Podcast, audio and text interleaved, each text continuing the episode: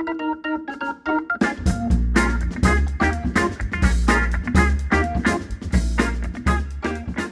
aí galera, bem-vindos a mais um UmamiCast. Eu sou o Thiago. E eu sou a Natália e Thiago quase errou o nome do programa. Não é nenhum programa, é um podcast, já tô eu errando também.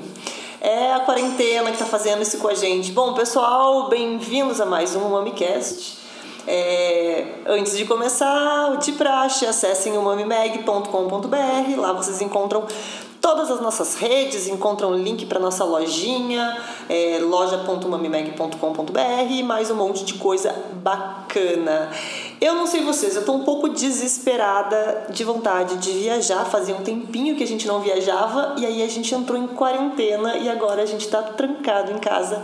Há o quê? Quantos dias faz? Já perdi a gente entrou dia 14 de março. 14 de março. Eu não. Eu, olha, é muito tempo. O ponto é, a gente não tem muito o que fazer, a gente já viu todos os filmes, séries e, e coisas possíveis de viagem para matar a vontade, e agora a gente resolveu fazer o quê? Gravar podcast com pessoas que estão longe da gente pra gente lembrar das viagens que a gente já fez, e hoje é um destes episódios. Conseguimos, né, uma, um bate-papo bem legal aí com uma pessoa muito especial de uma vinícola que a gente adora. E que a gente já visitou e que foi incrível. Por sinal, acessem o nosso YouTube e lá dentro vocês vão ter o vídeo da vinícola. Tan, tan, tan, tan, tan.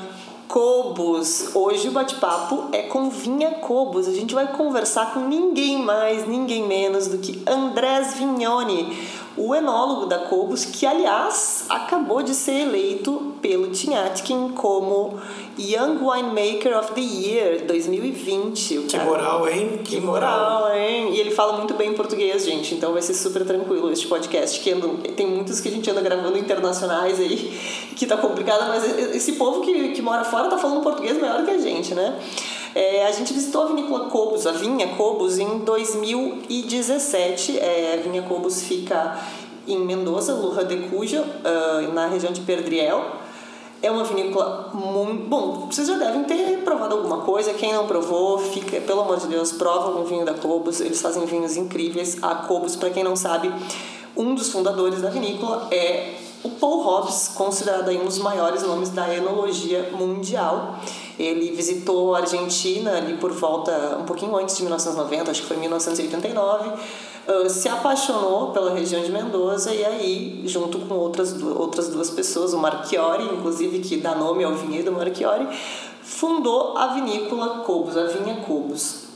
É, quem não visitou Mendoza fica assim. A gente conversou esses dias, né, em alguns episódios atrás, sobre viagens de vinho que a gente mais gostou e a Argentina tá dentro dela. A gente só conhece Mendoza, na verdade, a gente não visitou nenhuma outra região e já foi incrível e já faltou tempo, 10 dias lá não foi o suficiente. Tem todas as vinícolas que a gente não visitou e as que a gente gostaria de voltar. E Cobos é uma dessas vinícolas que a gente adoraria voltar. É... O, falando um pouco de Mendoza rapidamente, é, é, é, incrível a maneira que eles lidam com a sustentabilidade. Então, a, a forma que eles estão produzindo o alimento e, e, faz, e servindo ele é incrível. A gente visitou algumas vinícolas que têm essa experiência, foi bem bacana. Uh, a maneira que eles lidam com a água, né, que é um que eu acredito que seja aí o maior problema deles lá, que é a água de degelo dos Andes. Então, que Mendoza é um deserto, né? É um desertão. Uh, e, é, e, é muito doido, assim, uh, tu vê a maneira que eles têm que ter, ter, esse controle rígido, as coisas são bem monitoradas e é impressionante, assim. E, e as vinícolas são umas boutiques, né? É incrível. Tem muita coisa boa por lá. É, para quem gosta de vinícolas grandes, vinícolas pequenas, vinícolas artesanais, vinícolas super industriais e tecnológicas, tem para todo mundo. Essa região, inclusive, onde fica Cobos, é, ela é muito boa de visitar porque tem muita vinícola próxima uma da, uma da outra, assim, então é um passeio fácil de fazer e muito gostoso de fazer. Bom, Paul Hobbs é, como tu falou, conceituadíssimo, né? Uma pessoa muito importante Segundo, sabe que eu, eu andei lendo sobre ele antes desse episódio e segundo a Forbes, ele já foi considerado pela Forbes como Steve Jobs do vinho. E não, e tu olha a carreira dele, depois vocês podem uh, verificar, ele tem o, o journal do, do, do, Paul Hobbs, é interessantíssimo, contando a carreira dele, estágio em vinícolas tipo uh, Mondavi, né? coisas, coisas nesse estilo, assim. Passa o site aí para quem quer acessar. Bom, eu estou acessando aqui, é paulhobbswines.com. Então, beleza, vamos seguir, vamos para as perguntas, sem delongas. Vamos, porque as últimas vezes a gente conversou mais do que o convidado, né? Então, vamos lá. Vamos para a primeira pergunta, né? Para começar, a gente pediu para o André se apresentar um pouquinho, né, para a gente, aquela, aquele, aquela introdução de praxe, contar um pouquinho como é que ele entrou no mundo do vinho, o que, que ele faz, há quanto tempo ele está na Cobos. Enfim, vamos ao Andrés. Eu sou o Andrés Vignoni, enólogo da vinícola Vinha Cobos. Trabalho aqui há cinco anos. É, como vocês já sabem, Vine Cobos é uma das vinícolas top da Argentina, fundada há 20 anos por o mesmíssimo Paul Hobbs. É, hoje continuamos a fazer um dos melhores Malbec, Cabernet e Chardonnay da Argentina. A vinícola está localizada em Luján de Cuyo, Pedriel, e conta com vinhedos próprios tanto em Luján de Cuyo como em Vale de Uco. E, por supuesto, também tem parceria com outros produtores eh, que alimentam as cinco linhas da vinícola: Fialino, Cocodrilo, Bramare Appellation, Bramare Vineyard Designate e Cobos, nossa estela. Bom, 2020 foi comemorada a décima edição do Malbec Day. Para quem não sabe, o Malbec Day é comemorado no dia 17 de abril e esse ano fez 10 anos do seu aniversário, da instituição dessa data. É, a gente queria saber se depois de 10 anos já dá para medir algum resultado decorrente né, dessa instituição da data. Se aumentou a procura por Malbec nesses 10 anos, como é que, como é que o mercado reagiu a, a essa data, a instituição dessa data depois de 10 anos? O Dia Internacional do Malbec já tem 10 anos, como você já conhece. E foi um ponto muito importante para começar a acreditar que o Malbec eh, já era uma das uh, variedades mais uh, buscadas no mundo, tá? Então já podemos ver que, que em todo o mundo nossos uh, parceiros começam a, a, a viver esse dia como nós vivimos aqui. E por supuesto que a procura do Malbec não somente cresce em número, sino também na pesquisa de qualidade, tá? Então, hoje podemos falar não somente de uma maior quantidade de Malbec no mundo, sino também de maior qualidade e maior precisão, hum? sobretudo focado no terroir. Vamos falando um pouco mais sobre o Malbec Day, né? Tem um documentário que a gente já indicou em outros podcasts, que é o Boom Varietal, que é um baita de um filme relacionado à explosão da Malbec no mundo inteiro, mas com foco em Nova York. E tem no Som TV para quem quiser assistir lá, fazer assinatura, mas é um excelente, uma excelente pedida para quem é fã dessa casta aí. E tem bastante produtor famoso nesse documentário, é muito legal. E bom, já que a gente está falando de Malbec, é, Andrés, eu queria saber se a Malbec é a uva foco da Cobos é, e por quê? E se ela não é a uva foco da Cobos, também por quê? Para Vinha Cobos, sempre falamos que temos três variedades que são foco: Malbec, Cabernet Sauvignon e Chardonnay. Mas o Malbec é a mais importante, nós fazemos 60% da nossa produção é, com Malbec. E, por suposto, é, o Malbec é a variedade que, que faz conhecido a Argentina no mundo e Vinhacoba se projeta como, como uma vinícola world class, de, de classe mundial. Então, Malbec é nossa bandeira e, por suposto, fazemos dos Malbecs mais emblemáticos é, da Argentina e do mundo. O Malbec achou um lugar único aqui na Argentina, achou um terroir ótimo para para dar qualidade e ao mesmo tempo fineza, elegância, textura concentração. E, e aqui na vinícola Vinha Cobo sempre pensamos que é, o potencial do Malbec é ainda um mundo para descobrir, porque é, o terroir na Argentina é ha ficado o centro da pesquisa, o centro da investigação. E sempre que falamos de distintos terroirs, falamos de distintos Malbecs, é também a forma de ser um Malbec e que apresenta um grande potencial. Então, essa variedade que é tão nobre, que, que, que uh, nos dá tantas satisfações, ao mesmo tempo sempre nos mantém estudando, investigando e, por suposto, dando grandes resultados. Bom, Andrés, é, você mencionou aí não só Malbec, né, Chardonnay, Cabernet Sauvignon, é, mas está aqui, vou perguntar. Além da Malbec, qual é a tua aposta como uva tinta com grande potencial na Argentina, não só para covos, mas na Argentina? E qual é a tua aposta como uva branca no país? Outras variedades têm grande potencial aqui na Argentina, como eu já falei, para nós o Chardonnay, o Cabernet Sauvignon são uh, variedades que são foco. Cabernet Franc tem um grande potencial também. Agora uh, estamos estudando muito o Pinot Noir e Lavonarde. E outras variedades também, o Semillon, as brancas, e, um, o Petit Verdot e o Merlot. Então, é um grande potencial que tem a Argentina em distintas variedades, mas quando falamos de brancas, eu acho que, que o Chardonnay é, é o varietal que hoje está causando furor aqui, que todo mundo está tentando fazer dos grandes Chardonnay, distintos estilos, um, distinto tempo no carvalho, sem carvalho, distinto tipo de carvalho, e, e sempre pensando como fazer chardonnays mais focado, que falem muito mais do terroir, e por supuesto que conservem a elegância e a concentração. Então, eu, eu acho que, que o Chardonnay está dando muito o que falar aqui, mas também vai continuar dando o que falar. Bom, eh, tem um vinho que nós provamos, que ele não citou aqui, uh, que estava excelente, que é um Pinot Noir da Cobos que nós provamos em uma feira de vinhos.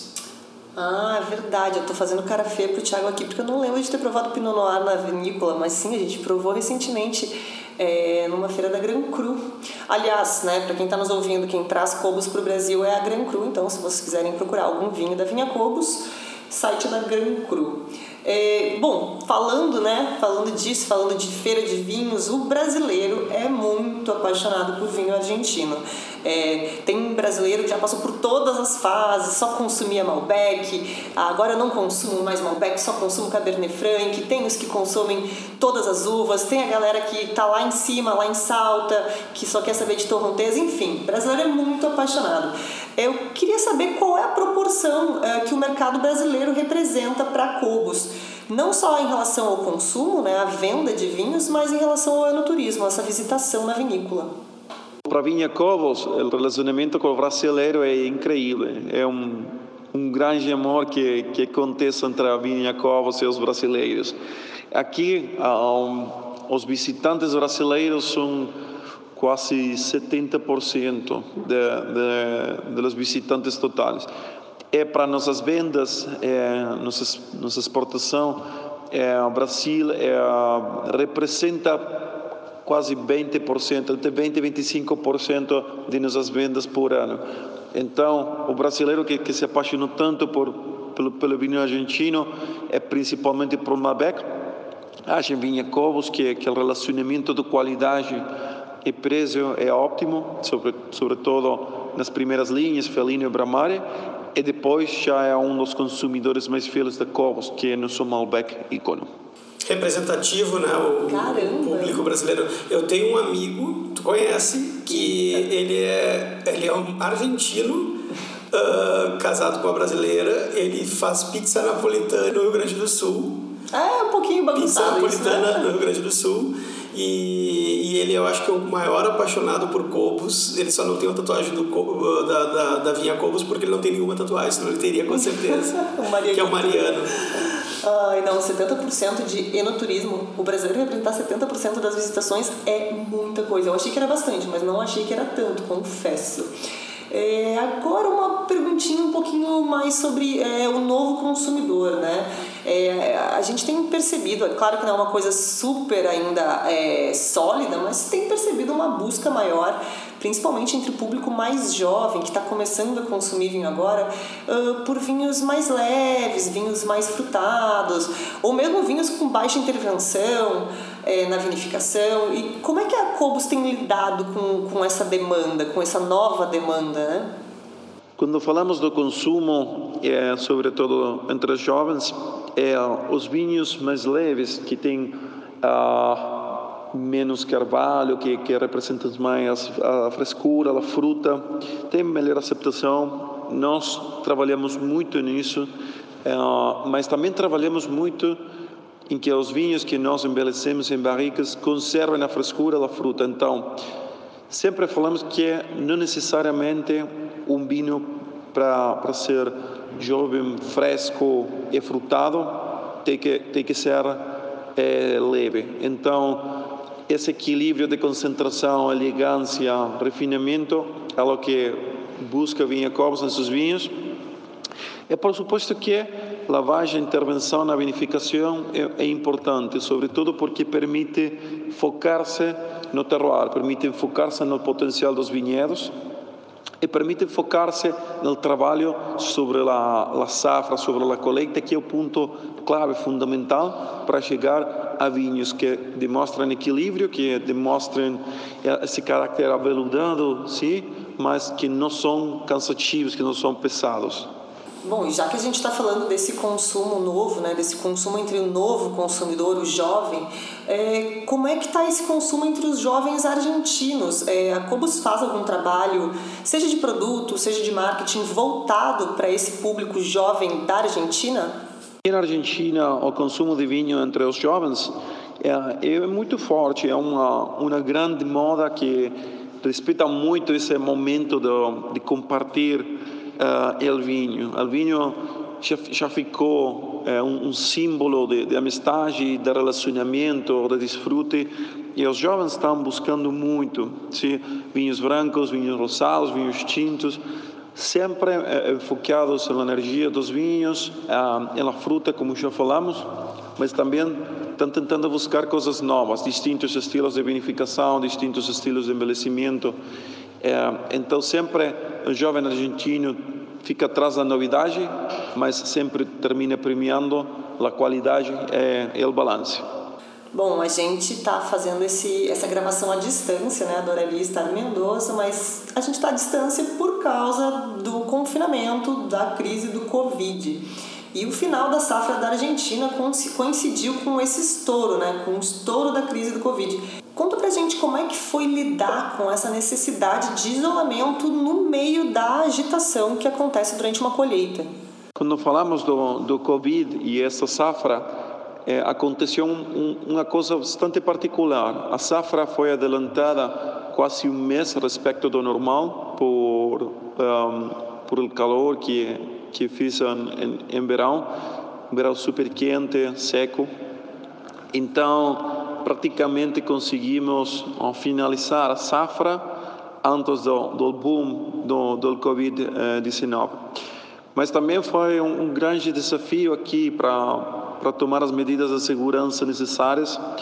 É, por suposto que que o pessoal é, ficou majormente em casa, solamente estivemos aqui, as pessoas que fazemos vinho e os ajudantes. Então foi um grande esforço de toda a equipe para finalizar essa safra, que hoje já finalizou, já acabou. E os vinhos ficam ótimos. Realmente temos uma safra espetacular, sobretudo no Chardonnay ou Malbec também. Uh, então, sempre com as medidas de segurança, mas eh, Mendoza não sofreu tanto como as grandes cidades. Bom, para fechar, a gente quer saber de segredo, a gente quer saber para ti, Andrés.